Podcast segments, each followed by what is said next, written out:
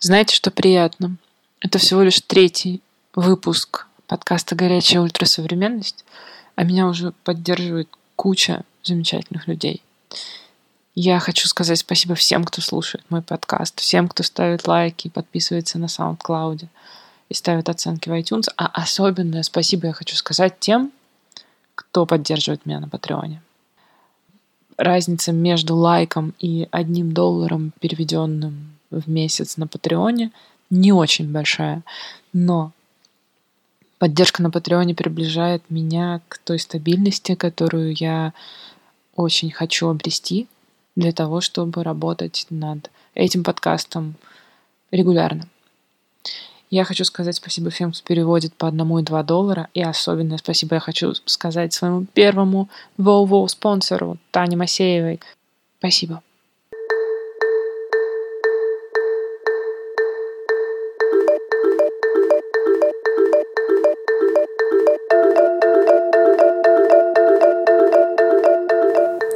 Добрый день, дорогие друзья, дорогие поклонники, дорогие слушатели. Сегодня мы в подкасте «Горячая ультрасовременность» поговорим с Ариной Бойко, начинающей писательницей, первой выпускницей первого курса Высшей школы экономики, посвященному писательству. Арина Бойко расскажет нам о книжке Крис Краус «I love Dick». А почему расскажет Арина, а не я? Я буду просто сегодня таким человеком, который задает вопросы. Потому что я двоечница, я не дочитала эту книгу, и поэтому, наверное, мне следует немножко быть скромнее сегодня в своих каких-то суждениях. Вот. Но я ее не дочитала, но тем не менее какие-то мнения у меня есть. Арина, привет. Привет. Как твои дела? Э, нормально, хорошо. А, вот этот звук, извините, я глажу. Дело в том, что я скоро уезжаю. Да, я как раз хотела сказать, да. потому что тебе нужно как-то более важное сейчас какое-то дело выполнить. А, да, это ужасно, извините, я просто ничего вещи. не успеваю. Да, перед отпуском я глажу, и поэтому вы будете слышать какие-то звуки. Но это довольно тюга. хорошо выглядит. То есть я прям жалею сейчас, что это не видеозапись. Потому что это э, как-то совмещает эти две практики странным образом практики записи подкаста и разговора и... и глажки, да. Ну да, такой бытовой работы. И Сайлов дико тоже сочетается с книгой. Каким образом? А, ну, потому что э, Крис Краус много пишет там про женщин-художниц и про себя как про женщину-режиссерку и писательницу. И это очень... Ну, она много пишет про перформансы, женские, и вот они как раз такие. Вот это вайп женского перформанса, знаешь, феминистского. Там, А-а-а. я не знаю, э, гладить или там мыть посуду под э, э, Карл Маркс или что-нибудь такое. Тебе так не кажется? Да, абсолютно точно. Мне кажется, я даже какие-то такие перформансы видела. Ну да, мне, знаешь, что интересно? Мы вот сейчас говорим название этой книжки I Love Dick, угу. но ведь ее переводят сейчас, и где-то через несколько месяцев она выйдет на русском. Да, в No Kitten Press. И они оставили название на английском. О, вот это, Круто, кстати, да? решение, да. Угу. Я даже не знаю, было ли такое на моей памяти. По-моему, на других языках, э, на каком-то испанском, что ли, они перевели название на испанский. Вот, ну то есть э, оставить э, название оригинала, мне кажется, это такое э, радикальное в чем-то даже решение. А как бы его можно было перевести, учитывая? Вот да, я тоже думала. Да. Ну то есть оно сразу, оно как-то не русифицируется, как вообще очень многое в этой книге, как будто. Оно не, не русифицируется, потому что у нас, во-первых, нет э, имени, которое одновременно обозначало бы сленговое угу. обозначение чего, пениса, наверное, угу. или фалоса. Как здесь правильно сказать? Mm, я, не знаю, это то подходит. Ну, Но это, кстати, реальное имя этого э, человека. Реальное? Да, да. да. Э, есть uh-huh. какой-то арт-критик, э, с которым она действительно переписывалась. А, ну сначала, наверное, про сюжет надо сказать. Да, расскажи про сюжет. Что это книга о том, как 39-летняя режиссерка влюбляется irrational краш, как она говорит в интервью, когда рассказывает о сюжете. Мне очень нравится это выражение unirrational, как это так говорит, uh, irrational crush, в общем. Uh, в арт-критика Дика Бленк, там такой как бы прочерк вместо его фамилии. и начинает писать ему письма. Они знакомятся как бы в жизни, это все происходит. Эта книга написана в 97 году, поэтому это все происходит в реальной жизни, не в соцсетях, что как бы странно, но я думаю, об этом еще поговорим. Вот. И она начинает писать ему письма, к этим письмам подключается ее муж. Который в сговоре с ней. Латрингер, да. Это он ее знакомит с этим Диком, они там ужинают у него, остаются ночевать, так как далеко ехать, и он, значит, таинственно исчезает, как она пишет, утром. То есть э, есть в нем некая мистерия, которая так, так западает в душу ей ну, и им обоим отчасти. Он как бы уезжает, и она таким образом проводит параллель с внезапным срыванием с места преступление любовника утром, когда у вас была да, бурная ночь, да, да, а да. утром он такой оп и исчезает, потому что избегает неловкости, при том, что секса у них не было, у них был просто какой-то задушевный разговор, как я понимаю, ну и просто хороший вечер втроем. Да, просто ужин, как бы просто пришли в гости, они как бы. Да. Все И остальное только э, в голове у нее. Только в голове. И это первый такой м, Звоночек. звоночек, да, и первый, первое свойство того, как выглядит вообще секс у особей под названием интеллектуалы. О, да, о, да. Это очень сексуальная, интеллектуальная книга. Ну и любопытно, конечно, что ее муж профессор, который там чуть ли не знаком, я не знаю, с... С Феликсом Гуатари. Да, с Феликсом Гватари ездит в Париж читать всякие курсы лекций.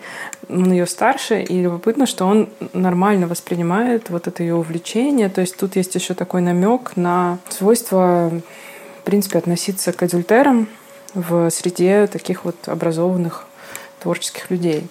Да, да, это есть. И Мгм. более того, он же тоже как бы, э, ну, у него есть тоже реальный прототип у мужа. Это вот этот издатель, э, э, никогда не могу произнести его фамилию, э, Сильвер Латрингер.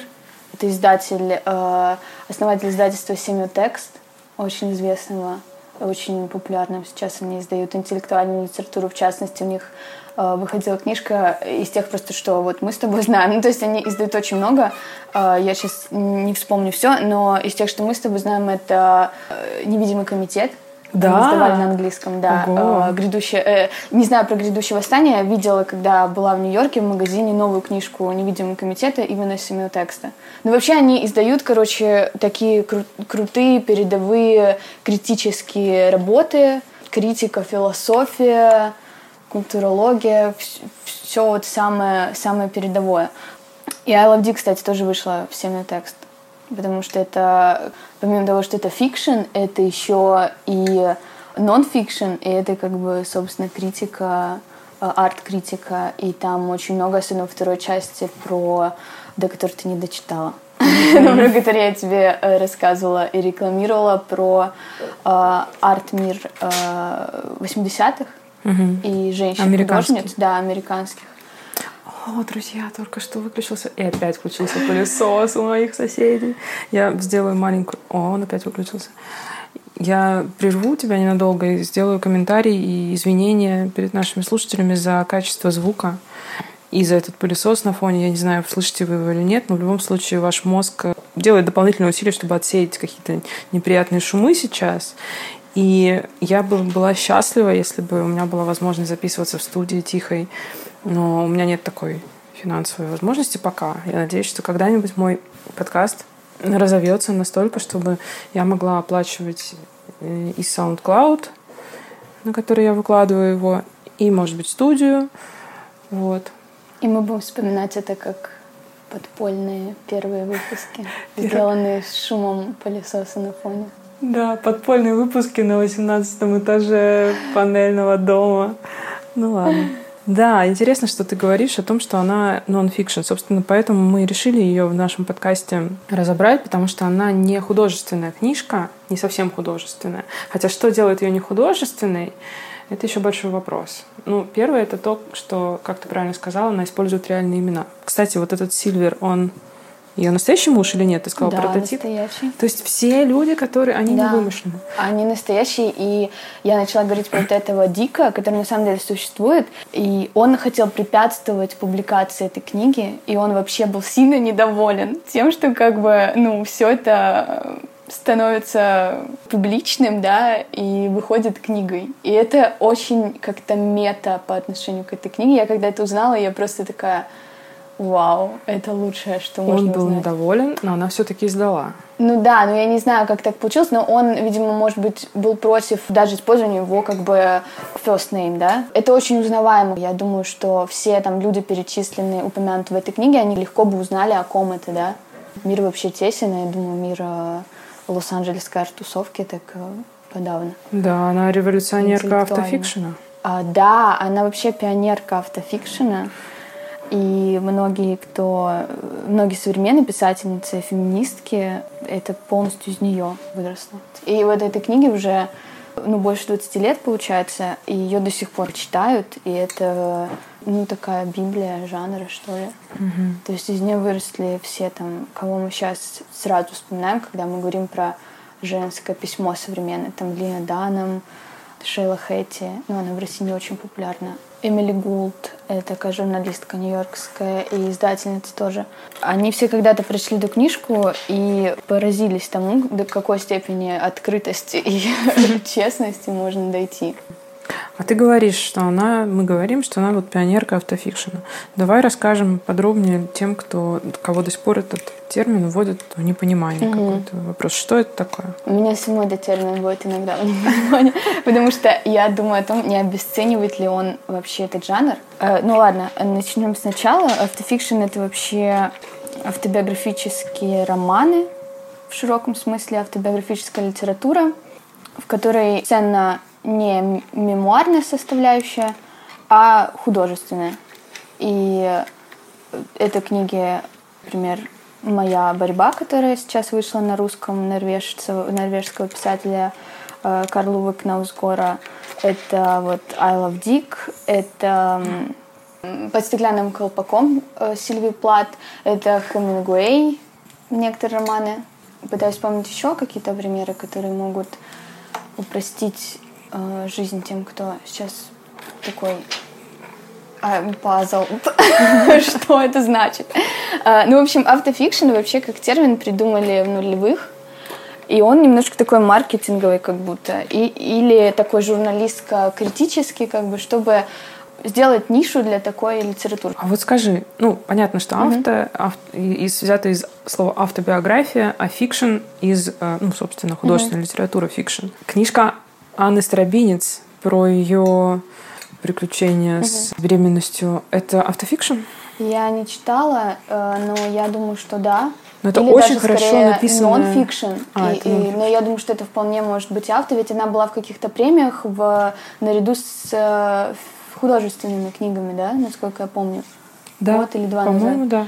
Э, Да, мне кажется, вполне это может быть автофикшеном названо. А, а то, и чтобы не умалять значение, а то и во- вовсе нонфикшеном. ну, потому что авто все-таки... Авто — это мемуары не ради мемуаров.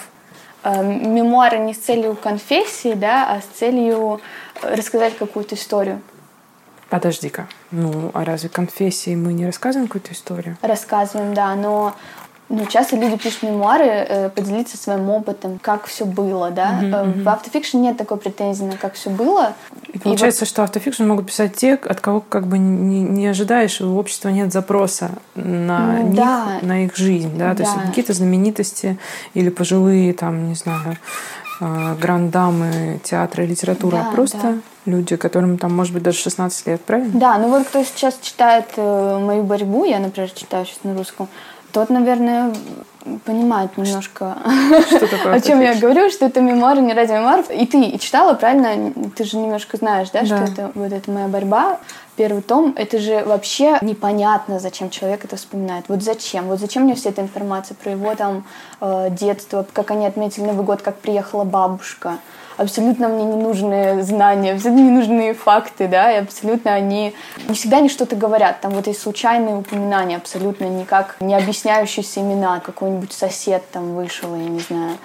При этом он пишет, я ничего не помню, как все было, у меня память вообще фрагментарная, э, очень плохо помню. И то есть мы понимаем, что это наполовину какой-то фикшн твоей памяти. Это вот э, мне напомнило, собственно, трилогию Толстого «Детство, отрочество, юность». Угу. Это же тоже получается автофикшн. И по-русски, да. вот любители русского языка, которые очень ненавидят э, иностранные слова, мне кажется, для них мы должны были начать с того, что Вообще Толстой придумал этот жанр. Да, и что, и что это называется автобиографический роман, друзья. Вот и все. Да. Не надо, не, надо, не, надо, не, забивайте себе голову этими дурацкими англоязычными. И все-таки чем отличается детство Толстого от детства Кнаусгорда? Мне кажется, что Я думаю, тем, что оно было очень давно написано, и э, и просто еще было не настолько еще литература, как сказать, размежевалась по каким-то мини-секторам и мини-нишам, но если бы она была написана в 2006 как моя борьба, возможно, это назвали бы автофикшн. Она вообще сама, она говорит, что вот для нее важно как раз не confessional аспект этой книги, а история про вот женщин-художниц, это история иррациональной влюбленности, которую она рассказывает. То есть для нее вот это намного ценнее, чем э, то, что говорят там ой, э, как же все это есть прототипы, надо же, это же про всех всю правду рассказали, с кем они там спят, э, что они там хотят, чем они там болеют. Всех критиков это очень взволновало, документальная часть. Их и... взволновало по этическим вопросам, потому да, что это наступление на автономию. Ну да, в 97 году особенно, когда там еще эти границы, мне кажется, были не такие размытые, как сейчас, да, когда мы можем выложить скриншот переписки куда угодно и, не знаю, посмеяться или mm-hmm. всем рассказать какие-то тайны другого человека. Но вот она напирала на то, что, что это ее личная как бы история взросления. Э, такая взросление mm-hmm. запоздало там 39 лет. Ну, то есть ей там 39 mm-hmm. лет, и она, влюбляясь безумно, она воскрешает все вот эти свои прошлой влюбленности там в юности. И, и в этом смысле это очень как бы эмансипаторная книга. Она какая-то постейджистская абсолютно для mm-hmm. нее. Вот, ну, то есть она не пишет там о себе как э, э, ну, мне там уже поздно, или мне там, куда мне там, или... Хоть она и говорит, что я вот какая-то там неудачница, да, среди там режиссерок, но это опять же такая попытка э, найти себе место в этом, как бы в этом мире э, неудачниц, и, может быть, даже перестать быть неудачницей. И это, кстати, ее первая книга. Mm. И она там, ну, бестселлер и, и все такое. Она очень интересно говорит, возвращаясь вот к этим обвинениям все-таки угу. в том, что она называет имена. Она где-то пишет такой абзац о том, что вся мужская проза большая построена на том, что человек рассказывает свою историю, и герой, и его антагонист всегда, всегда списаны с собственного святого мужчины, который пишет. А все остальные, они становятся такими второстепенными героями, которым, которых он не называет по имени, естественно, полному, да, но списывает со своего окружения и немножко их ну, делает, что ли, плоскими, потому что а, он не пишет о том, например, что женщина там занималась своей карьерой или еще что-то делала. Он ее упрощает до вот этой функции как бы своей, там, не знаю, воздыхательницы, любовницы и так далее. И она говорит, что как раз это уменьшает значение человека. А если ты пишешь такой роман автофикшн и называешь всех по имени, угу. то это дает возможность на самом деле, ну я не знаю к чему, ну это более уважи... меньше, э, меньше крадет идентичность у того человека, которого ты описываешь. Угу.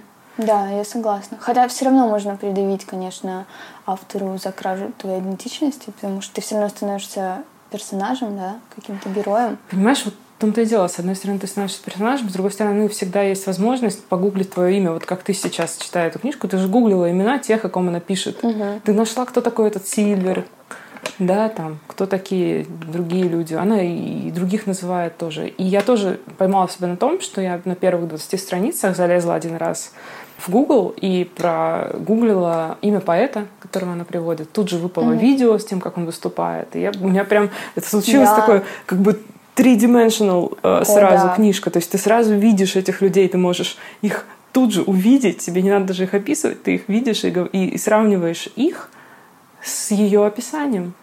Да, это абсолютно three-dimensional текст, и это абсолютно интертекстуальный текст во всех смыслах. То есть то, что там есть вот этот аспект критики, да, то есть это встроено в сам нарратив, да, целые пассажи, целые главы про каких-нибудь художников, там есть параллельная линия про какую-то там активистку, которая поехала куда-то там спасать своего мужа. В общем, э, мало того, что это вписано в сюжет, это действительно там еще постоянно эти упоминания, там очень много песен. Я составила целый плейлист на основе этой книги, все песни, которые там упоминаются, и там иногда и то э, этот плейлист практически невозможно составить, потому что там иногда упоминаются целые альбомы, как она слушает определенные альбомы, когда едет там э, по Америке из Нью-Йорка в, на другое побережье.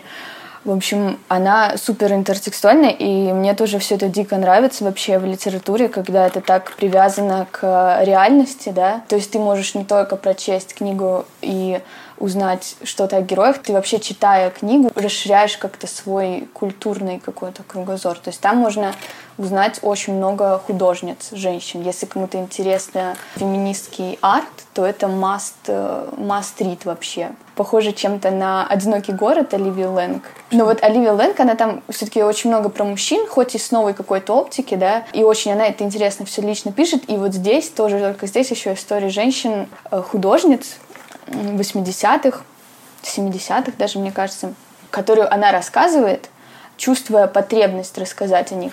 Mm-hmm. Потому что она рассказывает про случаи, когда не были задокументированы какие-то выставки когда женщины называли там себя коллективным именем, а э, их имен никто не знает, потому что, опять же, они женщины, и какая разница, что они там делали. Она рассказывает про художницу, которую я узнала из этой книжки. Это Ханна Вилки.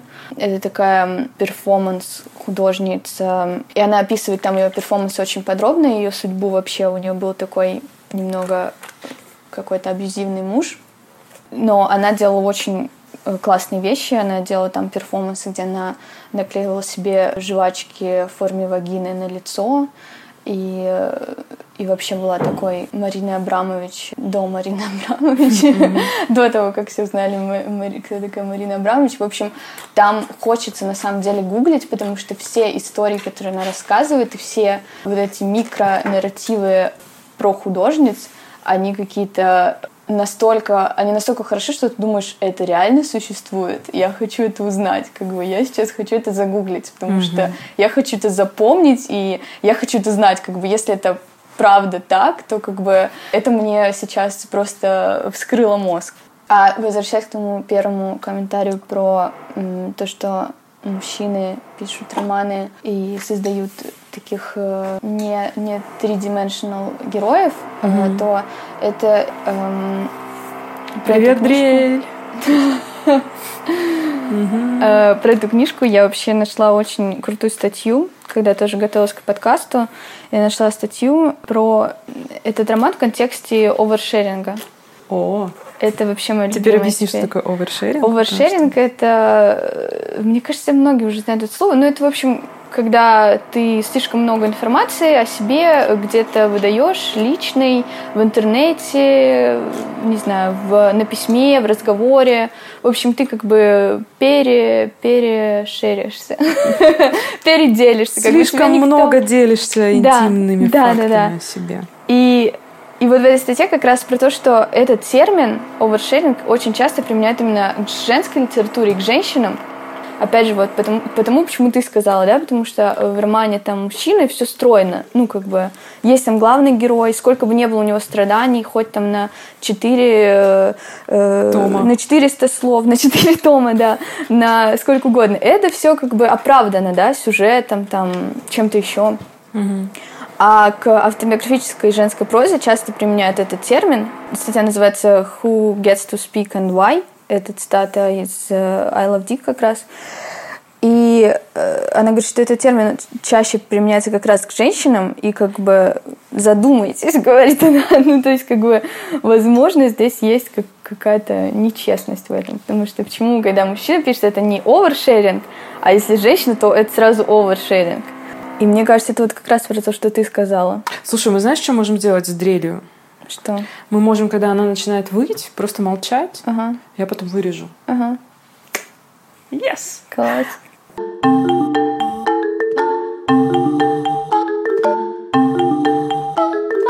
Есть у меня претензия к этой книжке, что она написана о проблемах очень белых людей. Крис Краус пишет и не скрывает, что она живет на деньги мужа, что они оба, собственно, живут на его профессорскую какую-то большую зарплату. На эти же деньги она снимает свои фильмы, и собственно, без этого она не могла бы да, существовать так, как она существует. У меня включается какая-то такая сердитая ирония по отношению к ним, потому что это невозможно. Не, ее невозможно будет отделить от нашего разговора. Да. Она просто будет третьим участником. Хорошо, у нас будет нечеловеческий участник, это Дрей. Да. Ну все, ладно. Это ее мнение насчет I Love Dick книги. Мне кажется, она недовольна тем, что эти люди слишком обеспечены и ничем не заняты. Ну да, и, и хочется разделить ее недовольство в какие-то моменты, да. Там же есть это прекрасное описание экономики их жизни, да, про то, как они сдают одну там одну квартиру, снимают другую, mm-hmm. точнее сдают несколько, снимают еще несколько, в общем, прекрасно, да. Но, кстати, мне нравится, что там такой разговор есть честный. И справедливости ради, она же уходит от мужа. То есть она... А, вот, а, ты, вот, вот, это спойлер для тех, кто не прочитал, что она уходит от мужа, то есть она ставит себя в еще более прикарные условия жизни, чем у нее есть. У нее и так прикарная, она зависит полностью от мужа, а она еще и расходится с мужем в какой-то момент. Поэтому как бы дальнейшая судьба неизвестна нам. Возможно, она пошла убирать квартиры, чтобы как-то фильмы делать свои. Да. Ну, то есть как бы... Как мы с тобой собираемся. Да. Как же ее тогда эта история любовная сильно перепахала? Да, ее это именно про это. Это вот э, про то, как может перепахать вот такой краш в кого-то, несмотря на то, что тебе 39 лет, и ты вроде как устойчивый человек, у которого что-то сложилось, и все как бы ок, есть муж, и есть прекрасные отношения, у них же очень классный брак, ну, то есть они вообще power couple для меня, ну, они же очень смешные, и там написано их день, да, как они, никогда у них не получается встать с кровати раньше часа, это, это просто для моя любимая часть. И вот как они там, не знаю, по утрам э, как раз проводят э, за подсчетами вот своих этих сбережений, бюджета своего там что-то читают целый день. В общем, мне кажется, они, э, они крутые, крутые у них отношения. Мне даже жалко было в какой-то момент, что они распались. Я вот не помню, как в реальной жизни все сложилось. То, что они были в браке, это точно. А, а вот как они сейчас, не знаю.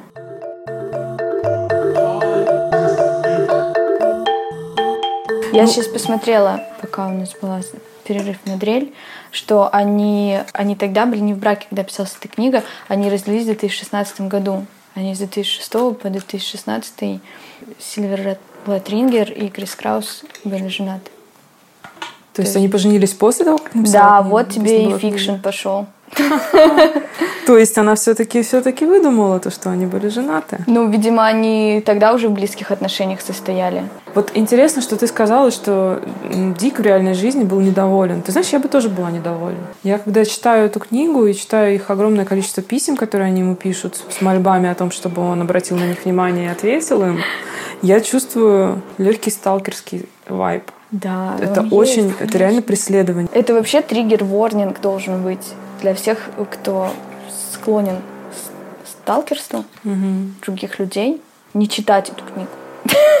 Или читать ее, но не воспринимать на личный счет. Все, что там, и не следовать советам, не повторять дома. Потому что это страшное дело. Я тоже, когда... А она же ему еще и отдала это все читать потом. Ой-ой-ой. Там в какой-то момент она ему то ли отдает, то ли посылает все, что она написала. О-о-о. Там сто с чем-то страниц. А он и... этот, о, как, как называется, ордер на неприближение не выписал на нее? Ну вот, видимо, нет. Ну, так э, я уж спойлерить, раз спойлерить то до конца, то они же там в итоге, они спят. У А-а-а. них в итоге а. есть как бы, какая-то интимная близость реальная. Не, не то есть ей не показалось тот вечер, что, что она ему понравилась все-таки? Мне кажется, показалось. Ну, если они переспали в итоге ну не в тот вечер, а вот ну, как понятно, бы последующий. Я, я там, она все-таки до него, короче, докопалась, угу. до, до э, достала она его, в общем. И он ей сказал, понимаешь, то, что между нами происходит, оно на 80% в твоей голове. И вот это сталкерство, конечно, абсолютное. Не на 80, я бы сказала, на 99.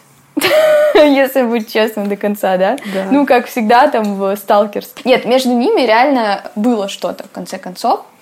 Но для него как бы это было просто там как one night stand, да, чтобы она уже отстала от него. А она слишком много инвестировала уже в эту свою влюбленность. И вообще как бы она, она как бы в него влюблена, она ничего не может с собой сделать. И в этом смысле, конечно, он немножко обесценил, да, ее, когда сказал, там, это все в твоей голове. Он же как-то, типа, поддерживал ее, э, эти фантазии, тем, Как, что он... как он поддерживал? Он их Ну, он поддерживал только отвечал. тем, что он не отвечал. Ну, Нет, вот он... там, где я Слушай, не отвечание — это тоже поддержание.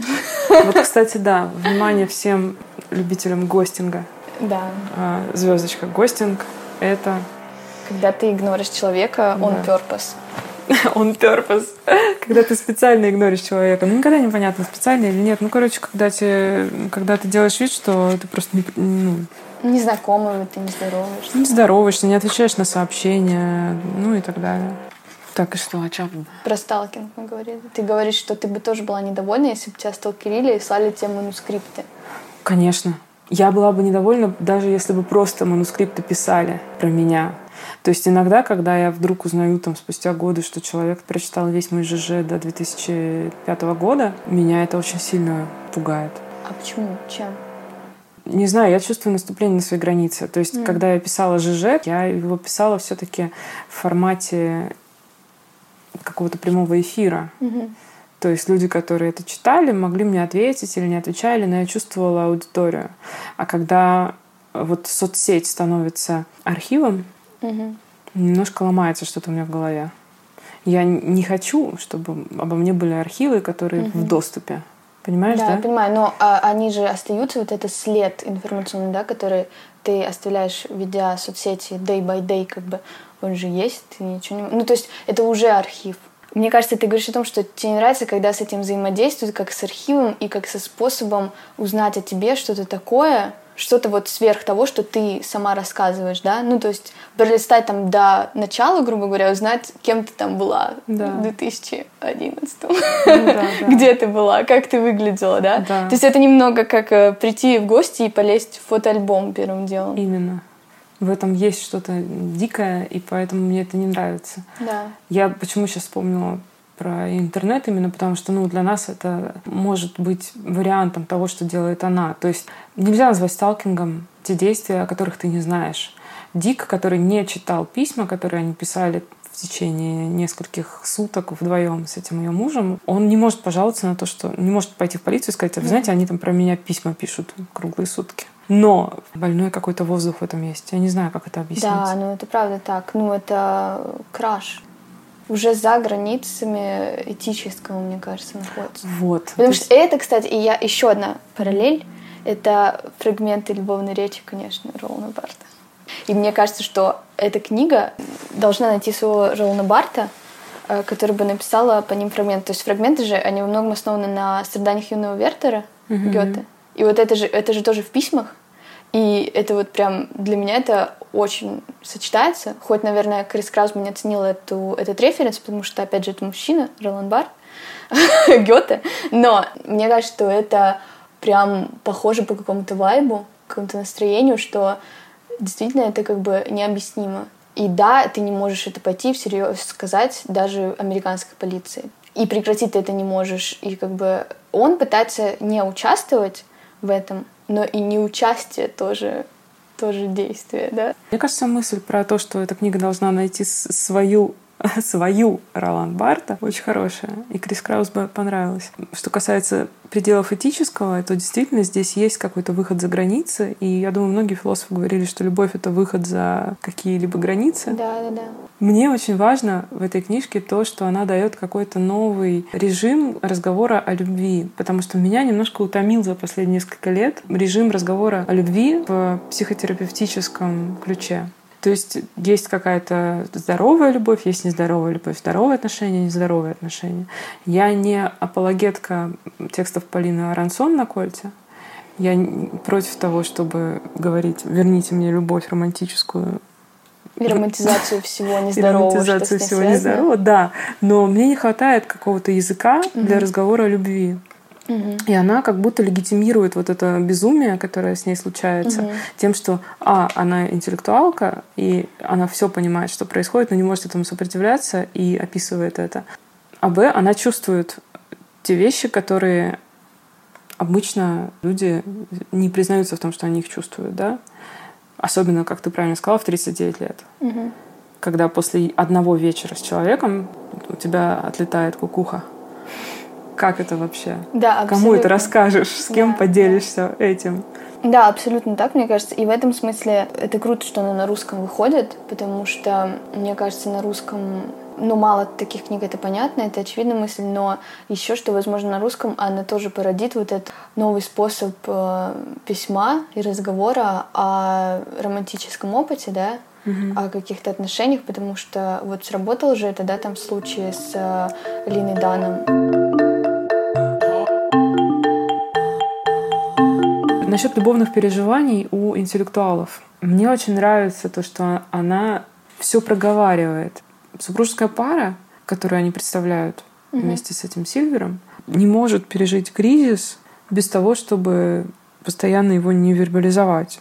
И они это делают, они как бы отчужденно это делают. То есть они даже обсуждают не свои отношения, а им нужен третий человек, им нужен какой-то, какая-то вот фантазия сторонняя для того, чтобы через него друг с другом общаться, когда вот они описывают, как они два дня провели за компьютером, передавая ноутбук один другому, и очень хороший образ, да, то есть люди друг с другом общаются через то, что они пишут да, письма третьему точно, человеку. там это есть. Они осмысляют это, что они, по сути, как бы друг с другом э, дошли до новой э, какой-то вот глубины, да, в отношении с друг другом за написанием этих писем. И там еще смешно, как она начинает письмо, что типа мы тебя обсуждали два часа, а потом занялись сексом, типа впервые там за долгое время. Мега крипи. Это все очень-очень крипи, я тебе скажу. Абсолютно все. Я читаю и не чувствую здоровья там ни в, одной, ни в одном предложении. Здоровье там есть только в том, что это написано. И из-за того, что это написано, происходит вот этот анализ, такой внешний взгляд их самих на себя. И в этом плане это, конечно, очень здорово. Слушай, ну да, она сама говорит, что она бы не хотела, типа, вернуться в этот период, потому что эта книга как бы написана тяжело и написана вот в этом приступе, в каком-то тумане переживаний. Может, действительно это оправдывает как-то, что там нет здоровья? Но там, вот я хотела оговориться, что там в хорошем смысле нет здоровья. То есть иногда ты слушаешь там, не знаю, вот вчера на фестивале Боль мы слушали группу Short Paris. Вот там как бы нет здоровья изначально, как бы там, там происходит культивация нездоровья. Я не против Сейчас все группы. фанаты Шутферис Да, просто ну да, выключат. да. Ну, ты понимаешь, о чем я говорю? Да, есть это да. во всех м, областях искусства такое есть, когда вот ты понимаешь, что человек просто культивирует коллапс, культивирует разрушение, Да, ну слушай, надо смерть. сказать еще, что на Death Grips вчера тоже эта Нет, группа ну. абсолютно... э, Я фанатка Death Grips, но я вчера увидела это и поняла, что это нездоровое. Да, ну, слушай, ну когда это нездорово? Ну да, я согласна, это нездорово, но в, в толпе поскакать вот в этой толпе с... Нет, это очень круто, это было очень здорово. классно. Я не про то, что скакать в толпе, а сама музыка. Я как бы questioned my taste вообще вчера, когда услышала, потому что я реально достаточно давно уже слушаю эту группу, и когда ты слушаешь ее как бы один, и в записи, да, ты, где ты можешь контролировать громкость, например, то ты не думаешь, что это на самом деле музыка, где на тебя орут все время. Вот, ну, а на концерте как бы что-то становится очевидным. И, ну, в общем, это просто было в сторону того, что, э, например, еще Death Grips, чтобы Шорт Перри с фанаты не обжались. Мы, по-моему, даже неправильно эту группу называем, так что Шорт Парис надо говорить? Шорт Пари. Шорт Пари? Короче, Death Grips хорошая группа. Мне там нравится только одна песня. И А мне две. Ну вот, и мы примерно три или четыре песни вчера поскакали в толпе между мягкими, упругими мужчинами. Ну, Некоторые не были знаю, острые. Некоторые не мягкие были. Некоторые, да, один локтем меня пихнул в грудь, это было больно. Но вообще мне нравится вот этот вот панк-стиль танца, когда все толкаются, и ты ощущаешь, ощущаешь себя частью коллективного тела, которое при этом находится в Да. каком-то очень активном состоянии. И вот это ощущение одновременно сосредоточенности от того, что какая-то угроза все-таки есть, да? Ну, в общем, это очень приятные чувства, только долго их переживать не хочется. Но это интенсивно было. Мгм. То, что описывает Крис Краус, это тоже очень интенсивный опыт, Поэтому ему надо найти свое место в жизни и как-то его Ну да. Пристроить. Ну что ж, да, писать теперь только о здоровье или все нездоровье замалчивать. Ну, как бы понимаешь, да? Да, Это же тоже не совсем правильно так делать. да. Потому что мы будем тогда как бы в таком вечном инстаграме жить, где у нас все хорошо, там, где мы всегда очень вкусную еду едим, красивую, путешествуем. да. А как бы иногда хочется посмотреть на вот... э, Хочется там- залезть в Твиттер. Да. И увидеть, э, где наконец-то разворачивается вся правда, все страдания. Понять, что ты не один такой. Я подумала, что это еще может восприниматься как агрессия диком. Но, э, слушай, он ведь тоже достаточно пассивно-агрессивно себя ведет, разве нет? Конечно, не перезванивает, когда обещал да, позвонить. да. Их вообще какие-то... Их реальное общение строится реально на какой-то вот э, пассивно-агрессивной ноте, когда либо он такой, да-да-да, перезвоню, не вкладывая в это смысл н- нулевой, ну, говоря это из вежливости, как часто люди говорят, а для них это как бы они там ждут этого звонка весь день и не выходят из дома, сидят у телефона, либо, э, ну, наоборот, э, мы тебя закидаем письмами и добьемся тебя и будем тебе звонить, пока ты не ответишь, и уж ответь. А если ты не ответишь, мы придем к тебе домой, и мы будем у твоей, у твоей двери ждать. И, и вот выбирай, чего ты хочешь больше, как бы, понимаешь? И, конечно, не- он не хочет как бы ничего, и он вообще как бы там максимально в стороне. И- но там концовка, и вот это я не буду спойлерить, но там такая концовка, которая как бы закругляет это с двух сторон, что ли. Вот так изинтригую. Закругляет эту пассивную агрессию с двух сторон. Вот для, ну, для, для меня эта концовка была очень satisfying в этом смысле.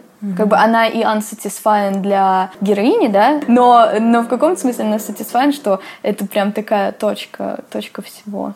Т- Вот эта тема сталкинга, да, которая как бы там как раз напрямую не обговаривается, она, мне кажется, актуализировала во многом этот роман. Многие говорят о том, что с социальными сетями, с блогами, да, там, со всем этим сталкинг, он вообще как бы вышел на поверхность. И, и теперь это как бы одна из форм такое общения. Или ты там хочешь с кем-то подружиться, сначала подпишись на него везде. ну, грубо говоря, да? И что сталкинг э, в этой книге вот эм, очень ее выводит вот в это пространство современного овершеринга. Ты вот так не думаешь? Ты замечательно говоришь. Мне кажется, это для каких-то мемов. Сталкинг выводит эту книгу в пространство овершеринга. Ты понимаешь, что это просто это, это сырники с медом для людей, которые ненавидят, когда используются английские слова.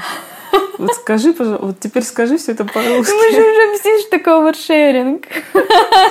Вот эта тема преследования человека, такого пассивного преследования, выводит эту книгу в пространство современной реальности, где мы постоянно делимся чем-то в интернете, либо смотрим за жизнью других людей очень пристально. Знаем, что делают каждый день 200 наших знакомых. 200 знакомых — это очень много. Я вообще тут прочла, что мозг человеческий запоминает только 100 лиц. 100. Представляешь, как мало. Ну, то есть э, идентифицирует их как бы хорошо, воспринимает потом, соотнося с э, именем, да, ну, то есть э, так устроена память. Но мне кажется, мы уже прокачались за последние там несколько десятилетий, мы уже больше можем вспоминать. Но 100 — это же сейчас кажется очень мало. Потому что гораздо больше сейчас объемы Да, информации Да, мы фактически людей. все ходим тут гении эмоционального интеллекта. Да. потому что знаем гораздо больше лиц и вынуждены их знать. Но насчет вот этих 200 людей, за которыми мы следим пристально, когда она, привет из 97 года, рассказывает, что она позвонила студентке этого Дика и спросила, в чем он был сегодня на лекции. Вот это удивительный, да, такой, ты, у тебя нет его инстаграма, ты не можешь посмотреть в сторис, но Мгм. ты как бы можешь позвонить по телефону, набрать номер и сказать, ты видела его сегодня? Что он говорил? Как он выглядел? Какая у него была прическа? Да. Что на нем было надето? А, я не знаю, почему меня это так морозит. Ну, как бы, Ну, это правда страшновато. это страшно. Особенно для людей, мне кажется, у которых был такой опыт, э, я говорю, триггер ворнинг, реально. Можно здесь, э, в этой книге, солидаризироваться с Диком просто вот так. Да. Потому что, э, ну, очень много вопросов иногда к тому, что они делают. Очень много. А И, да. да, поэтому я не удивлюсь, если будут э, рецензии такие, что бедный Дик. Книга про бедного мужчину, гетеросексуального, белого, э, цисгендерного мужчину, которого достают двое Таких прибитых же, интеллектуалов, каких-то несчастных, недовольных своей жизнью. Да ладно, они такие же белые гетеросексуальные Нет, это, это, люди. это да. В этом смысле они просто, как я сказала Оле, что это книжка про то, как интеллектуалы резвятся. Это реально про книжка про то, как интеллектуалы резвятся. Вообще про секс еще хотелось поговорить. Такое ощущение, что это вообще какая-то новая идентичность сексуальная под названием интеллектуал. Типа сапиосексуал. Помнишь, такое я- слово было да. популярно? Ну, понимаешь, сапиосексуал — это такое обозначение для людей, для людей, которые хотят сказать, я люблю умных партнеров, знаешь, как в Тиндере. Да, да, да. Не пиши мне, если ты там не умная. Ну да, И да, ты да. сразу думаешь, я тебе не буду писать не потому, что я не умная, а потому что ты не умный. Да, да, да, да. То есть сапиосексуал вот мне не нравится слово. Ну, Мне тоже, да. Ну а как это назвать? Я не знаю. Это вот свойство такое, которое идет как бы с интеллектуальностью вместе, что ли, какое-то вот имманентно присущее. То есть я не могу сейчас вспомнить эм, человека-интеллектуала, который не страдает э, вот этой особенностью, э, когда у тебя происходит э, в голове все. Ну, то есть, где твои э, сексуальные фантазии спровоцированы тем, что человек упомянул какой-то твой любимый фильм или сделал ссылку на твою любимую страницу в книге Делеза и Гватари. Да. Понимаешь, да, как бы... Да. Ну да, ну бывает такое. Ну прям нерди, нерди. То есть, когда сходятся люди, которые в, своё- в своей вот этой вот интеллектуальной развитости настолько умеют, настолько сложно умеют выстраивать какой-то метафорический ряд, да, ну вот как мы приводили в пример, когда она сравнила то, как он уехал утром за беконом, не сказав, что- куда он едет, с тем, как любовник скрывается в неловкости. Это же надо поэтически помыслить, да, вот так вот, сравнить одно с другим, и уже из этого выстроить его увлеченность тобой, его увлеченность этой ситуацией. То есть это как у Довлатова разговор шел на одних подтекстах. Мгм. Действительно, люди склонны домысливать, видеть то, чего нет, и очень часто они оказываются правы, потому что они имеют дело с такими же домысливателями. Мгм. То есть вот эта сложная игра домысливания и метафор, Интерпретация. и интерпретации, да, и контринтерпретации, Да. и реакции на реакцию. Вот эта сложная игра и становится веществом, из которого состоит сексуальное желание. Да, а самое смешное, что это ведь реально первое, что приходит в голову таким людям. То есть не простое объяснение, там, он уехал по делам за беконом, там, купить что-то для завтрака, а реально объяснение построено на метафоре. И мне кажется, в этом эта книга очень смешная, потому что там очень много метафорических домысливаний, объяснений, и что это реально все очень подается как бы, ну да, а как иначе? Ты сам иногда впадаешь в такие... Твой мозг подсовывает тебе такие странные интерпретации, как будто твоя жизнь — это фильм, который Дэвид Линч снял.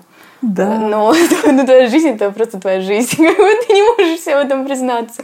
Тебе хочется думать, что это очень нагружено метафорически, и тебе хочется выстроить какой-то нарратив и обосновать себе даже какие-то очень глупые поступки людей как типа уехать и оставить себя одну, одну там в своей квартире, да, и уехать там пойти за завтраком. Ну, то есть, конечно, хочется как себе объяснить не то, что человеку генерально похер на тебя. Слушай, ну ведь действительно, я сейчас поняла, что это возможно только с теми, кто не общается прямо, кто не говорит прямо.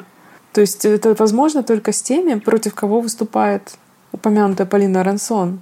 То есть вот эти вот как бы адепты психотерапевтического поворота, которые говорят, так, давайте без манипуляций, давайте мы будем друг другу говорить. Ты знаешь, ты мне очень нравишься. И мне кажется, я испытываю сексуальное влечение к тебе. Пожалуйста, скажи мне, если я сейчас нарушил твои границы этим заявлением, м, давай подержимся за руки в кино. То есть вот как бы такие люди, они никогда не смогут стать объектами для вот такой влюбленности, как у Крис Краус. Пропуская ход, то, что делает Дик, он пропускает ход, и вроде ничего он особенно не делает, его даже не в чем упрекнуть, да? Но он пропускает тот свой ход, в котором он может расставить точки над «и» и сказать, а, вот оно что. Ведь ему потом позвонил Сильвер и сказал, ты знаешь, моя жена в тебя влюблена. Довольно рано это там, до 50-й Да-да-да. страницы происходит. Он на это что сделал? Покряхтел в трубку и исчез. Да. А если бы он нашел себе силы человека в 2019 году разделяющего определенные взгляды сказать, дорогой, я не участвую в таких играх, мне это не очень интересно. Или наоборот сказал бы, да, мне очень это интересно, давайте встретимся втроем и обсудим, каким образом мы будем заниматься сексом и по каким дням недели. Угу. Тогда это бы не произошло. То есть вот это вот замалчивание, это пустота, это вот отсутствие как бы слов, оно и создает все эти метафорические фантомы. Да, слушай, это очень верная мысль, мне кажется. Это реально тоже есть в книге, как такая часть э, нарратива, что он вот именно такой careless человек. Careless? Ну, как бы а, беззаботный, да? да? да? Она там постоянно называет его ковбоем. Типа он как ковбой, понимаешь? Он такой пришел, ага. увидел, победил как бы он, ему не надо всякие эти психотерапевтические предуведомления, да, все mm-hmm. эти сложные выстраивать там ответы на вопросы, да, ему вот его стиль это покряхтеть, когда тебя тебе признание делают, mm-hmm. или уйти, когда тебе надо э, эмоционально включиться и сказать людям спасибо за прекрасный там вечер, э, увидимся, бла-бла-бла. Ты просто уходишь из дома и разберутся. Они знают, где двери, знают, я не знаю как уехать, да, у них есть машина, все, разберутся, как бы ты снимаешь с себя вот эту эмоциональную ответственность, да, за все, и, и, конечно, ну, там это тоже ты есть, что он такой вот ковбой, old fashion, такой маскулинный мужчина, mm-hmm. маскулинный мужчина, э, которым как бы, э, который есть этот флер загадочности и мистерии. Вот мне кажется, как раз та мистериальность, о которой я говорила, как бы mm-hmm. я под этим всегда имею в виду именно вот эту недоговоренность, да, и вот это стремление оставить вокруг себя такую загадочность. Может быть, ты мне тоже нравишься, может, мне что-то было бы интересно, а может и нет. Ну, как бы, ну, перезвоню, да. Ну, забуду перезвонить, так забуду. Ну, как бы, mm-hmm. и он в какой-то момент там говорит, что вы это меня ввязываете в свои игры. Я не хочу как бы в это играть. Mm-hmm. Вот, но, во-первых, это слишком поздно. А во-вторых, это опять же, мне кажется, какое-то кокетство с его стороны. Mm-hmm. Потому что, ну, так ответить, это на, на определенном этапе это значит наслать на себя как бы еще больше этого внимания. Что как бы ты понимаешь, что это игра, то есть ты знаешь, что есть какие-то правила. И, и ты вот опять же, ты понимаешь, что ты в позиции власти здесь. Mm. Потому что вокруг тебя бегают эти люди со своими, э, со своим ноутбуком, на котором mm. они пишут. И да. Да из-за тебя как бы рушатся какие-то отношения. Ну, тебе нужно просто существовать. Тебе ничего не обязательно делать. Да, ну вот мы припечатали дико, конечно. Ну, да это... найдутся апологеты дико, найдутся. Ты даже была апологеткой еще 20 минут назад. Я, да, была, была. Просто это правда, что такая любовь питается именно недоговоренностями. Да. Вопрос в том, что делать с такой любовью. Может быть, угу. ее нужно прям Вопрос. реально выкорчевать да? Откуда? Из, из своей головы, из, своей, из культуры, из собственного из собственного набора триггеров, понимаешь? Ну, то есть mm-hmm.